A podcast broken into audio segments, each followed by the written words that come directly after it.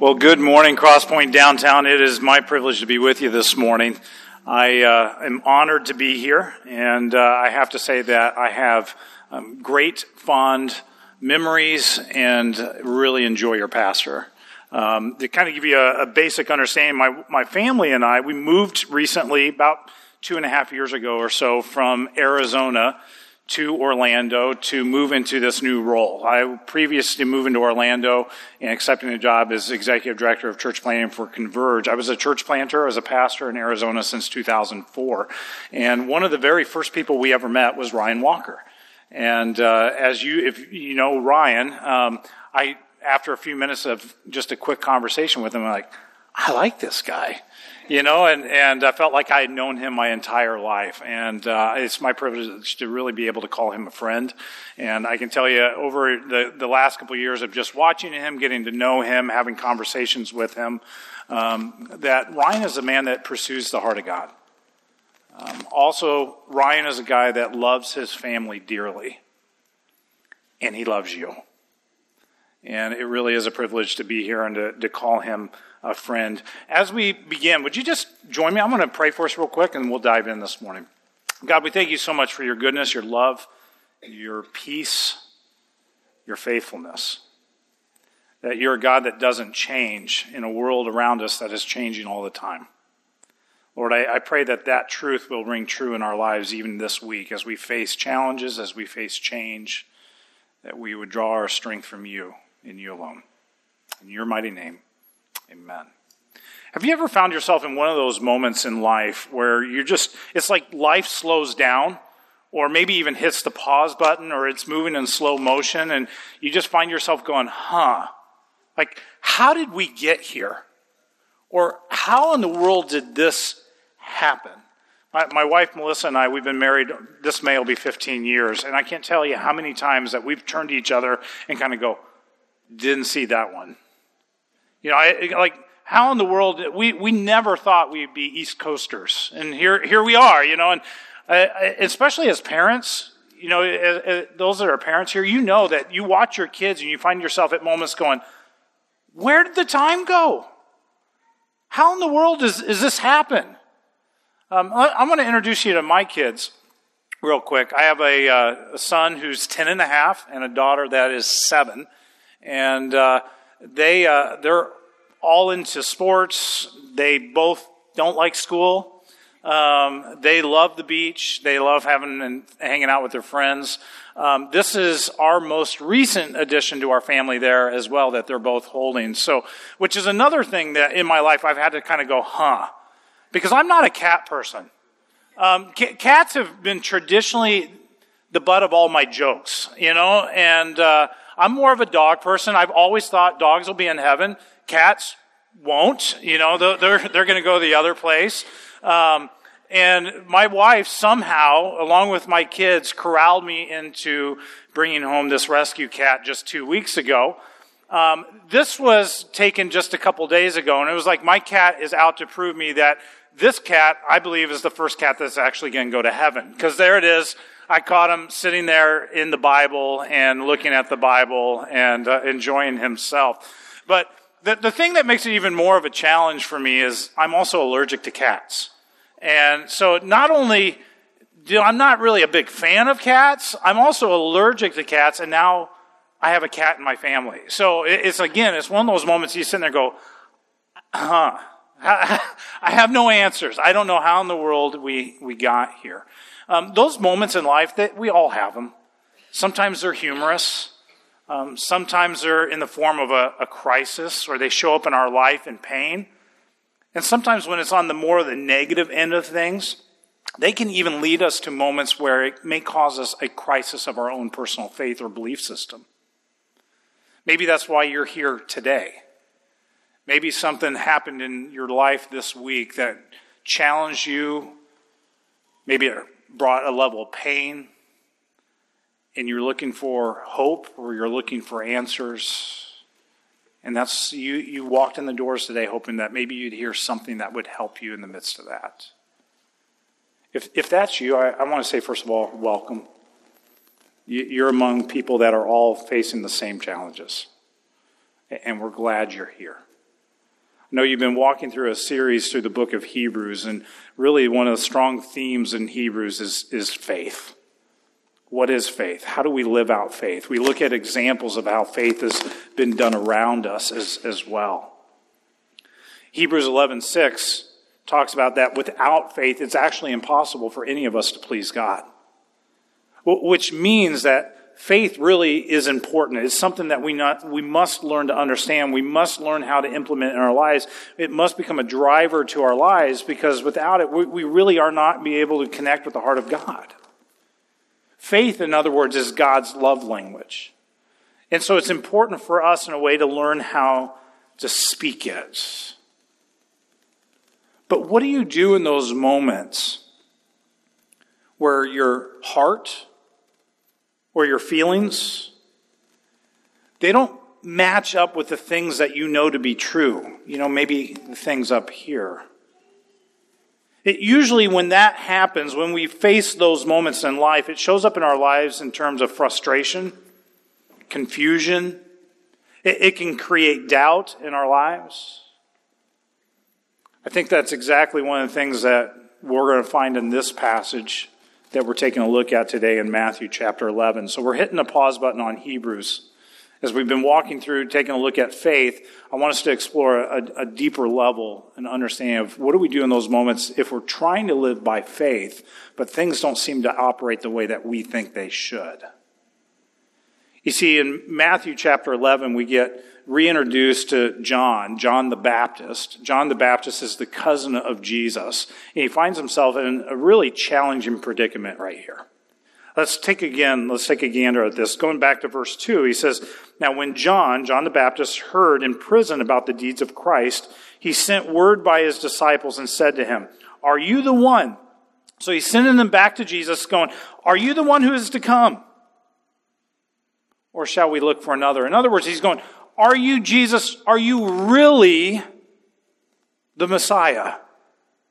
Are you really the one that the Old Testament has talked about and prophesied about? Are you the one that we're waiting expectantly? You got to remember, John the Baptist, as the cousin of Jesus, he's described as being the forerunner of Jesus. The one, in other words, who is announcing the coming that the Messiah is here.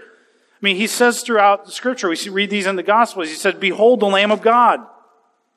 He's the one he said, He must increase, I must decrease. John had already known Jesus, already pointed people to Christ. He was the one that baptized him. He affirmed that he believed in Christ, but there were certain things that caused him to doubt. So he, in this moment, he sends two to say, Is this the Messiah? Or are we looking for someone else? What we get a glimpse here is the perplexity of John's doubt. Even though he has already affirmed his belief and had known about Jesus, there is confusion that begins to set in a major factor that has a way of producing doubt is just difficult circumstances. Difficult circumstances tend to make us doubt. Humanly speaking, when you look at the career of John the Baptist, it kind of ended in disaster when you just look at it from our perspective. John was fiery. He was dramatic. He was a dynamic, confrontive, bold, courageous man who preached exactly what needed to be preached, to whom it needed to be said, no matter who the audience was in that moment. And he seemed to do it without fear. He was bold. He had a power. He had an aggressiveness. When he saw sin, he rebuked it. In person, when he even saw it. That, in, in a result, that's why he is in prison, and that's why we read what we do in Matthew chapter 11. There was a man named Herod Antipas, and he's the ruler of Galilee. See, Herod had paid a visit to his brother in Rome. When Herod went to his, see his brother, he kind of took a liking to his brother's wife. And so he seduced her. When he returned home, he proceeded to divorce his own wife, and then he went about stealing his brother's wife and made, him, made her his new wife. John the Baptist heard about this. You know what he did? He didn't write an anonymous article and try to get it published in the local newspaper. John the Baptist, he went into public view and in the very face of Herod Antipas told him that he was rotten, told him that he was a vile sinner, that he was an adulterer, and that he gave this entire thing, delivered this line straight to his face. Well, you can imagine it didn't go over so well. And so Herod, infuriated that somebody would stand up to him, has John thrown in, in, into prison. Now, he most likely would have, in that moment, wanted to kill John, but he knew that there would be a major uprising among the people that were devoted to John and his teachings because many of the population considered John to be a prophet. And so he knew, like, I'm going to have a very unruly kingdom if I just in the moment kill John. And so he has him thrown in prison. And it's not just any prison. If you go five miles east of the northern tip of the Dead Sea, 15 miles south was an old Herodian palace that had been turned into a fortress. His name is Machaerus. In the bottom of it, it's a pit. It's a dark, stifling, stuffy, hot dungeon in the middle of a very bleak desert. That's where John was placed. And many scholars believe that he was in that spot for up to 18 months. John had been in the limelight. He was a free spirit living in the wilderness, preaching, teaching, proclaiming good news. The whole country was coming to him, and he was in the middle of all of this. The crowds, the excitement were there. But now, for over a year, he had been in the blackness of a stifling pit with the hope of trying to get a little bit of fresh air. You see, doubt comes from our inability to deal with negative circumstances. Trials, crisis have a way creeping in, and when they creep in, we find our moments in these moments saying, You're the God of all comfort. You're the Christ, you're the Christ that cares. Why in the world am I going through this? It doesn't add up. God, I've been faithful. I mean, John must have thought and replayed back through Isaiah chapter 61, verses 1 through 2. There we find it says that when the Messiah comes, he would free the prisoners and set loose the captives. And he's sitting there going, What in the world is going on here? This isn't the way it's supposed to be. Isn't there a place of blessedness for such a faithful man as I have been? Have you ever been there? Sometimes there's a wavering, an agonizing doubt in our hearts, even among God's best servants. I know I've been there. Just this past December, my wife and I traveled to Joplin, Missouri, with the hopes that we would bring home a child through the process of adoption. We've been in the process now a little over two years praying, seeking. We had a failed adoption last May. We're excited. We began to walk with this mom. The birth mom was so excited about being able to place her child in our family and actually requested my wife to show up and be in the delivery room during the time that this baby is delivered. And we just thought, this is such an incredible opportunity. What an opportunity that we get to be a part of this at that level. We get to have a relationship with the birth mom. Uh, we, we get to, you know, my wife gets to experience this, can talk about it from the very beginning. And we just felt like she needed to get out there. This is just too good of an opportunity. And so we put my wife on a plane. She'd never been to Missouri in her life, let alone Joplin. And she lands there and is trying to figure it out. And she meets the birth mom in person. And, and five days later, the baby's finally born. She calls me up. It was a Sunday morning, bright and early. It was like three in the morning. She goes, Baby's here. Get here. I call friends, family. I'm like, put my kids in the back room and like, you know, just take care of them. And I jump on a plane and go to be with my wife. And I get to Joplin as quick as I can and, and get to, to meet this child. One of the most incredible experiences I've ever been a part of. My wife spent the first two nights in the, the waiting room with that mom, taking care of her, taking care of the baby. She changed every diaper, did every feeding. And in the 11th hour, it all fell apart. And she decided she didn't want a place. And we, we began in that moment to replay everything and all the conversations that we had already been a part of. And there's a moment where you sit there and go, God, this doesn't make sense. This doesn't seem to be a part of the plan that you've asked us to be a part of. It was supposed to have a different ending, God. Frustration was very real. Doubt was very real as we drove away from the hospital with an empty car seat and a suitcase full of clothes. In those moments, we have a decision to make. Where are we going to go? Where are we going to find answers? You see, I believe crisis provides us an opportunity to discover who we really are. But hear this more importantly, crisis provides us an opportunity to know who God is.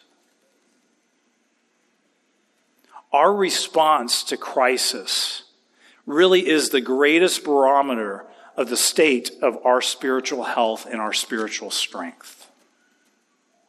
Let me say that again. I think it's so important for us to, to grab a hold of this truth. Our response to crisis is the greatest barometer of our true spiritual health and strength.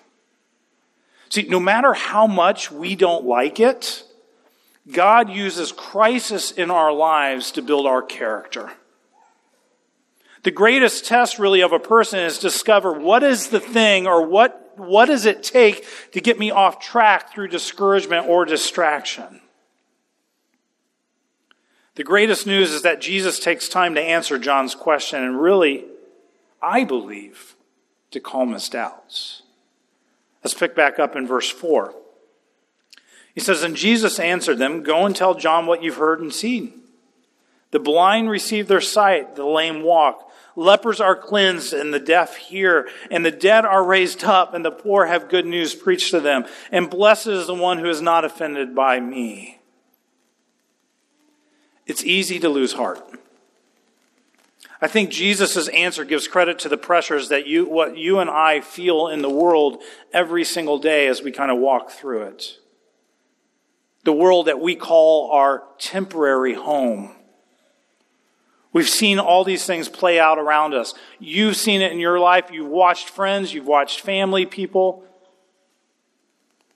have moments of crisis, moments of challenge that may have even caused them to walk away from the faith.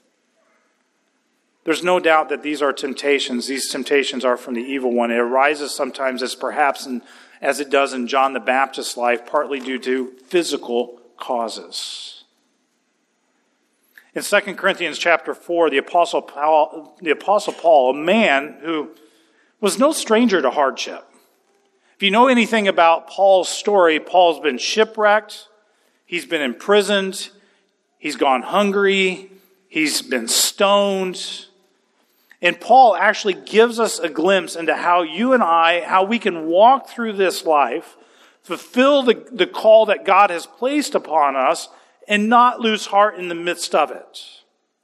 Let me take a look at this. It's going to come up here on the screen. 2 Corinthians chapter 4. Let me start in verse 16. He says, So we do not lose heart, though our outer self is wasting away. Our inner self is being renewed day by day. For this light, momentary affliction, if you have your Bibles out, just underline that. For this light, momentary affliction is preparing us for an eternal weight of glory beyond all comparison. As we look not to the things that are seen, but to the things that are unseen. For the things that are seen are transient, but the things that are unseen are e- eternal. See, Paul begins right here in verse 16 by claiming, he goes, I have found the secret of an experience that really virtually everyone in the world wants to have. The claim here that he is referring to is that he has the experience of not losing heart. I believe every single person wants this attribute. I mean, did anybody come here today going, man, I hope to hear a sermon that totally discourages me? No. I mean, nobody w- woke up this morning go, man, I really hope I have an experience that I totally lose heart today. None of us walk through our day with that as the expectation for what we hope to experience. Nobody came here with the hope of being discouraged or totally have all motivation for life stripped away. So if this is true, this is not only a message that we all need to pay attention to, but our friends need to hear this. Our neighbors need to know this. Our community needs to embrace this. We all need to hear this message. Paul helps us to see the reality of our current existence when in verse 16 he says, Though our outer self is actually wasting away. Uh, for those that are in the room that are over 40, have you noticed that your body doesn't seem to do the things that it used to be able to do? I mean, it's like I may work out twice as hard now as before, and I get 50% of the benefit of what I used to get. You know, I, I might be able to do some of the things I used to be able to do when I was 22, but it comes at a much greater cost than it did back then. See, what Paul is referring to is just life. We're wasting away. But we will not be the same person that we were when we were 15, 18, 25 as we kind of age through life. The destruction of our bodies, as Paul mentions in verse 16, he talks about actually comes from two different sources. It says it comes from fallen nature and by fallen men.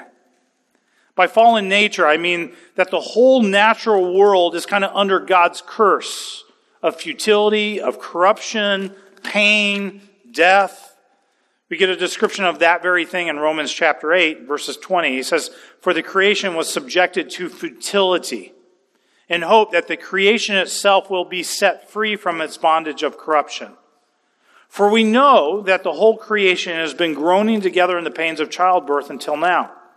Not only the creation, but we ourselves, who have the first fruits of the Spirit, groan inwardly as we wait eagerly for the adoption as sons, the redemption of our body. God saves his children, it seems to be, through stages. It doesn't all happen at once. Yeah, we're, we're forgiven. Theologically, we talk about the fact that we are justified, or in other words, when we embrace a relationship with Jesus and we accept what he's done for us on the cross, that we are now justified. Our relationship is now made right with him because of the blood that Jesus shed on the cross but we're not totally made free from the corruption of the world that exists around us, that we call a temporary home. Death still hurts, death still stings. We will and we are still wasting away. And we will all die. It'll happen from age, cancer, a flood, fill in the blank. But last time I checked, 100% of all humans die. The other destruction we face is fallen men. Paul is talking about, well, if, if nature doesn't kill you, people will. So whether or not it's fallen nature or whether or not it's fallen people, Paul is actually helping us to, each and every one of us to understand we are all being struck down. We are all wasting away. We are all dying. And it is precisely in this situation, and probably worse than any of us might experience in our lifetime, Paul experienced the secret of not losing heart, but being renewed day by day. Which leaves us one last thing to mention about verse 16 that the experience of not losing heart is something that fades. It's something that we actually have to pay attention to, and it has to be renewed on a daily basis. Uh, we can't skip too quickly over verse 16. Though the world and ourselves are wasting away, our inner self is being renewed day by day. This is a continual battle that we have to engage every single morning that you and I we wake up. Yeah, I want you to think about this as your morning coffee. For those that are coffee drinkers, you probably, you know, the day doesn't start until you get through that cup of coffee because that's what really rejuvenates you. You know, it's like, all right, now I can take on the day as I go out. And so if you're a coffee drinker, whatever it is, if you drink Monster in the morning to get yourself going, whatever it is, every time now that you think about that, what I want you to think about is what are you also doing to renew your relationship with God and your faith every single day? It means that this has to be refreshing. This has to be rejuvenating. It means that this renewing drink that you drank down to keep you from losing heart, it is something that you have to take every single morning that you get up and the next morning or the next afternoon or the next evening. The idea of renewal means something is running out. Your bucket is leaking. Turn to your neighbor and go, you're leaking. Take a moment and do that. You're leaking. I'm leaking. We're all leaking. That's why we have to pay attention to this. This is something that needs to, to take attention each and every single day as we walk through life.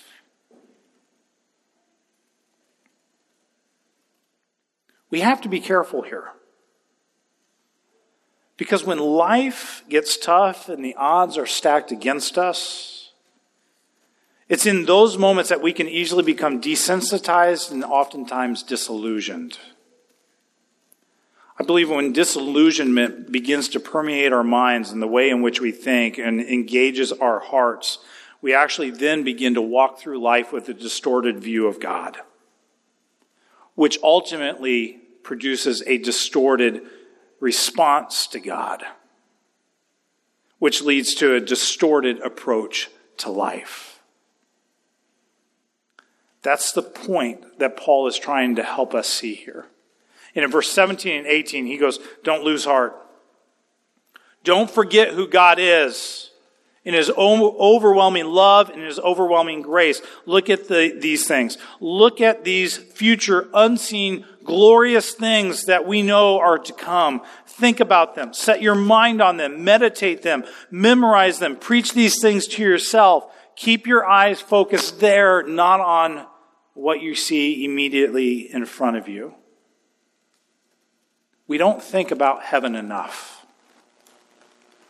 And I think oftentimes we think of heaven in a distorted way. We think it's just going to be a 24 7 church service that's going to bore us to death. I promise you this heaven will not be boring. We don't ponder it enough. And that's the point that Paul's trying to help us see. This is the very key to not losing heart. The fallen nature and the fallenness of humanity, they have a way of oppressing us. They cause us to waste away. Those things are all around us. They are very visible and we see them all the time. Sometimes we have seen it so often we become numb to it. Paul's saying don't focus on it. If you do, it's going to lead to despair. Hey, look to the unseen. Look to the eternal. I think that is exactly what John was working at doing while he sat in prison. John could have looked at many others to try to find comfort and many other places to try to find answers. But he knew that the only place to find true help to find real peace, to confront his doubts was to go where? Was to go to Jesus. Are we to look for another? No. There is, there is no other Savior. There is no other name under heaven given by men whereby we must be saved. We look only to Him. We look only to His grace. I've been there. I've been in those moments where I face depression, I face doubts, And the reality is, this is a daily battle.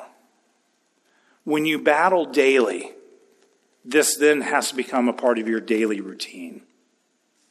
I love going back to John 15, 5. It's just a constant, great reminder for me and kind of, in a way, a life verse. It says, I am the vine, you are the branches. Whoever abides in me and I in him, he it is that bears much fruit. But get this apart from me, you may do nothing. We can't possibly know who we are without knowing him. His will without listening to him, or our path without following him. This is a battle we have to win daily. How do you stay renewed daily? Well, I, I love listening to great preaching. I enjoy great friendships. There are a lot of great books I enjoy reading. I love things like this, where we get together on a weekly basis and we can worship together and we can encourage one another. But I've also learned that no one can actually depend on someone else's spiritual vitality for their own sustenance. Hebrews 11, that you'll pick back up even next week, gives us glimpses of all these great people of faith and how they exhibited their faith. And they're a great reminder and exciting pictures to look at and can motivate us in the way that we walk through life. We can admire the faith of the previous generation, but we cannot claim it as our own. We have to prepare and learn to live this for ourselves. In every season that I've faced increased responsibility, I've tried to learn and try to adjust my life to add a new discipline to my life in the midst of that. One of the disciplines I constantly come back to on a regular basis is just going through the Lord's Prayer. I want to show you how I engage the Lord's Prayer, may this be a tool maybe for you to use when it comes to this daily battle. Our Father in heaven, hallowed be thy name. The first word that stands out to me is that we have to remember.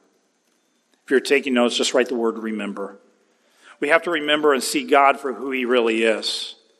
It's learning to turn our eyes upon Jesus. See, the reward of prayer is not getting what we want. The, re- the, the reward of prayer is God the opportunity to know him better, to experience him, to, to understand his character, to live by his character, and learn to live by his priorities. So we have to sit back and we need to remember who is he? The second word is surrender. Surrender. It's your kingdom come, your will be done on earth as it is in heaven.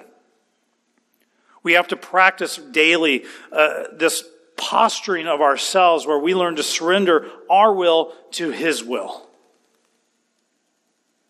And this is a struggle. It's a struggle for me at times because I don't always like where He wants to take me. Because sometimes it means I have to walk through seasons of pain. I had an injury six years ago that put me in the bed for 12 weeks. Of 12 weeks bedridden, I actually preached in my last church for two months from a wheelchair. I live in chronic pain as a result of that. And God's taken me through a journey to realize that, you know, pain isn't actually a bad thing. Because in 2 Corinthians chapter 1, we get this, this message that he talks about the fact that it is in our pain that God brings us comfort, so that we can bring comfort to others in the midst of their pain. And what I came to realize is that without pain, we never come to understand the comfort of God. And I don't know about you, I want to know that side of who God is.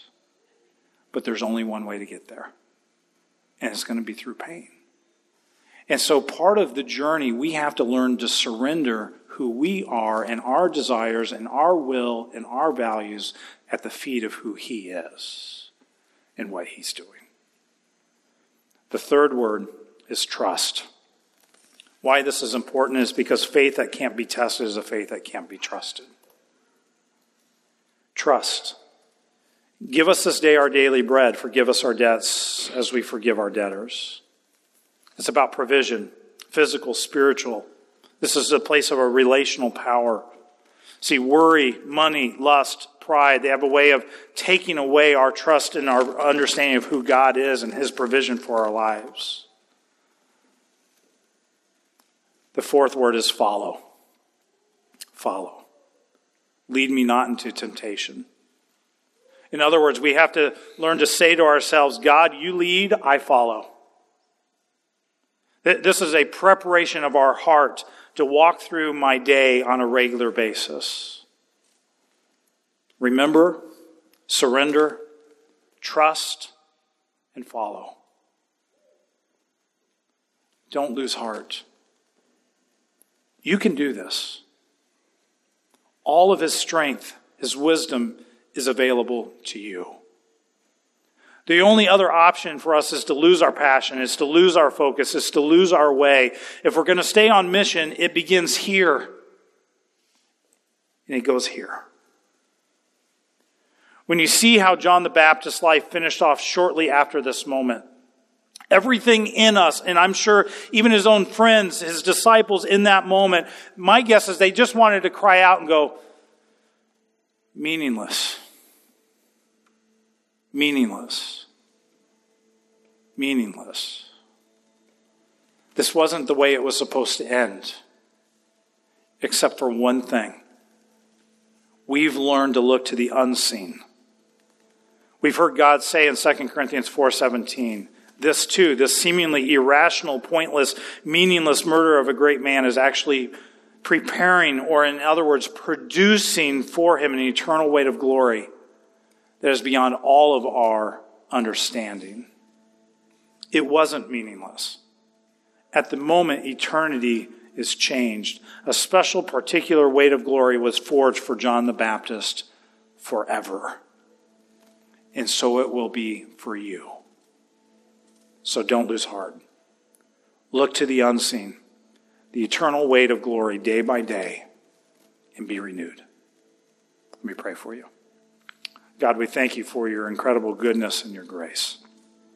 That you're a God that has reached down from heaven and touched us. God, the, the world in which we live and you have fully experienced it is hard. There's challenges that are unique to each and every person in the room, and sometimes they cause us to lose heart. God, I pray that in those moments where our belief is weak, I pray that you would help us with our unbelief. Walk with us. Bring people to encourage us, guide us. May we look to you for answers nowhere else. In your mighty name, amen.